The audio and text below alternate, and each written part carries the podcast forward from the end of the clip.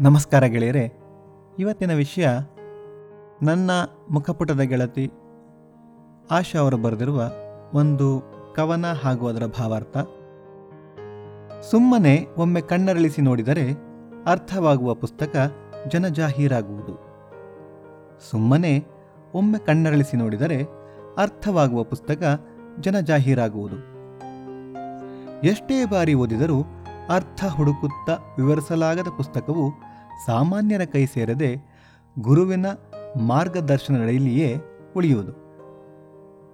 ಎಷ್ಟೇ ಬಾರಿ ಓದಿದರೂ ಅರ್ಥ ಹುಡುಕುತ್ತಾ ವಿವರಿಸಲಾಗದ ಪುಸ್ತಕವು ಸಾಮಾನ್ಯರ ಕೈ ಸೇರದೆ ಗುರುವಿನ ಮಾರ್ಗದರ್ಶನದಡಿಯಲ್ಲಿಯೇ ಉಳಿಯುವುದು. ಇನ್ನು ಕೆಲವು ಪುಸ್ತಕ ನಾನಾರ್ಥಗಳಿಗೆ ಹೆಡೆ ಮಾಡಿಕೊಡುವುದು. ಇನ್ನು ಕೆಲವು ಪುಸ್ತಕ ನಾನಾರ್ಥಗಳಿಗೆ ಹೆಡೆ ಮಾಡಿಕೊಡುವುದು. ಇಲ್ಲಿ ಎಲ್ಲ ಪುಸ್ತಕ ಒಂದೇ ರೀತಿ ಇರಲ್ಲ. ಹಾಗೆ ವ್ಯಕ್ತಿ ಕೂಡ ಒಂದು ಪುಸ್ತಕದಂತೆ.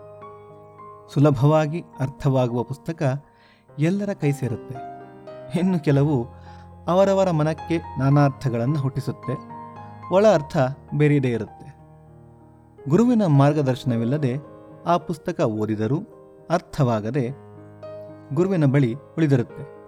ಹಾಗೆ ನಾವು ಎಷ್ಟೇ ಬುದ್ಧಿವಂತರಾಗಿದ್ದರೂ ಎಲ್ಲರಿಗೂ ಅವರದೇ ಗುರುವಿನ ಮಾರ್ಗವಿಲ್ಲದೆ ಏನನ್ನು ಅರ್ಥೈಸಿಕೊಳ್ಳಲಾಗದು? ಓದಿದರೂ ಅದರ ಮೇಲೆ ಮನಕ್ಕೆ ಬರುವಂಥ ತಪ್ಪು ಭಾವಾರ್ಥ ಕಲ್ಪಿಸಿಕೊಳ್ಳಬಾರದು. ಹಾಗೆ ನಿಜ ಜೀವನವೂ ಕೂಡ. ಈ ಒಂದು ಕವನ ಮತ್ತು ಅದರ ಭಾವಾರ್ಥವನ್ನು ನಿಮ್ಮ ಮುಂದೆ ವಾಚಿಸಲು ನನಗೆ ಅನುಮತಿ ನೀಡಿದ ಆಶಾ ಬಿ ಅವರಿಗೆ ಧನ್ಯವಾದಗಳು.